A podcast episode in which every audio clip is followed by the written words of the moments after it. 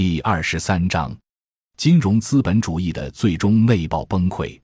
尽管秉持西方新自由主义思想的人对中国2015年以来股市连续下跌幸灾乐祸，但其实金融资本因异化于实体经济而无祖国这个现象跟自由主义亦或极权主义也无关，只是金融资本阶段由不分国籍的海内外金融资本家操纵的多空战役的一个历史片段。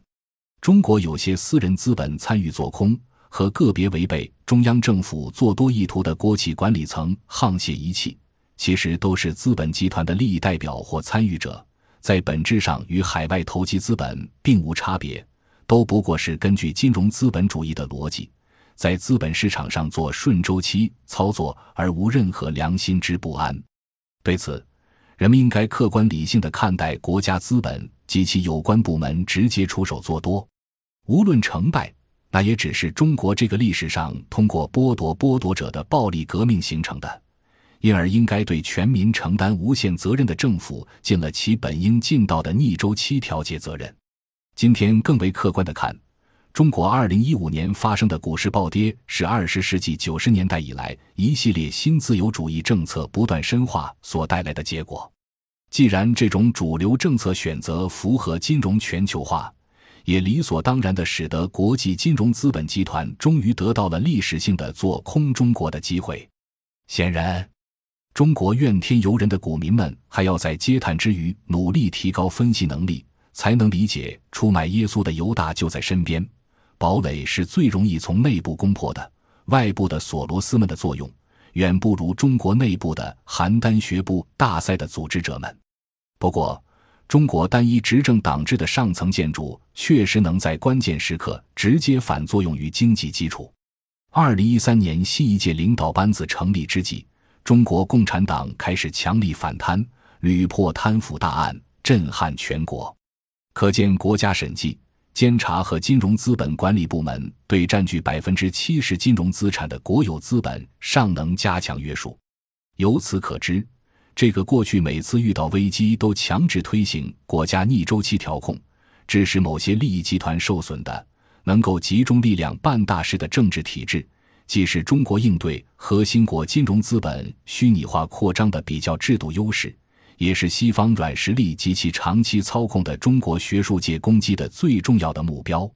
如果2015年这一次中国的证券金融监管部门不紧急采取措施，那意味着当股灾全面爆发的时候，就给了国际金融资本集团和国内金融资本集团一次极佳的通过做空来抄底的机会，那将会让中国的实体经济部门输得更加惨烈。这些年通过压低劳工福利、破坏资源环境所积累的实体经济的那点财富，将会先被打压得一钱不值，然后外部资本再一拥而入抄底优质资产。这就像俄罗斯1991年施行的在西方思想指导下的500天私有化计划的深化改革新政策，造成本币坍塌、产业崩溃。延伸阅读巴苏联改革中的500天计划1990年由戈尔巴乔夫和叶利钦等组织撰写的《向市场经济过渡：构想与纲领》一书出版后，被报纸《民主俄罗斯》摘录为国家向市场关系过渡的500天纲领一文，也简称500天计划。计划指出，迄今人类尚未找到任何比市场经济更有效的经济形式，要在从1990年10月1日起始的500天之内，通过各种非常政策措施彻底改变苏联国民经济的基础和结构，转向市场经济，实质是转向资本主义经济。计划以自由化、稳定化和私有化为主要内容。这种方式后被称为休克疗法式激进转轨方式。激进改革的结果是接连不断的金融经济危机。20世纪90年代卢布大幅贬值，国家资产被外国资本及本土新兴资产阶层廉价收购，积累多年的国家财富被洗劫一空。这个曾经拥有世上最强大重工业产能的国家，其后产业崩溃，出现去工业化情况，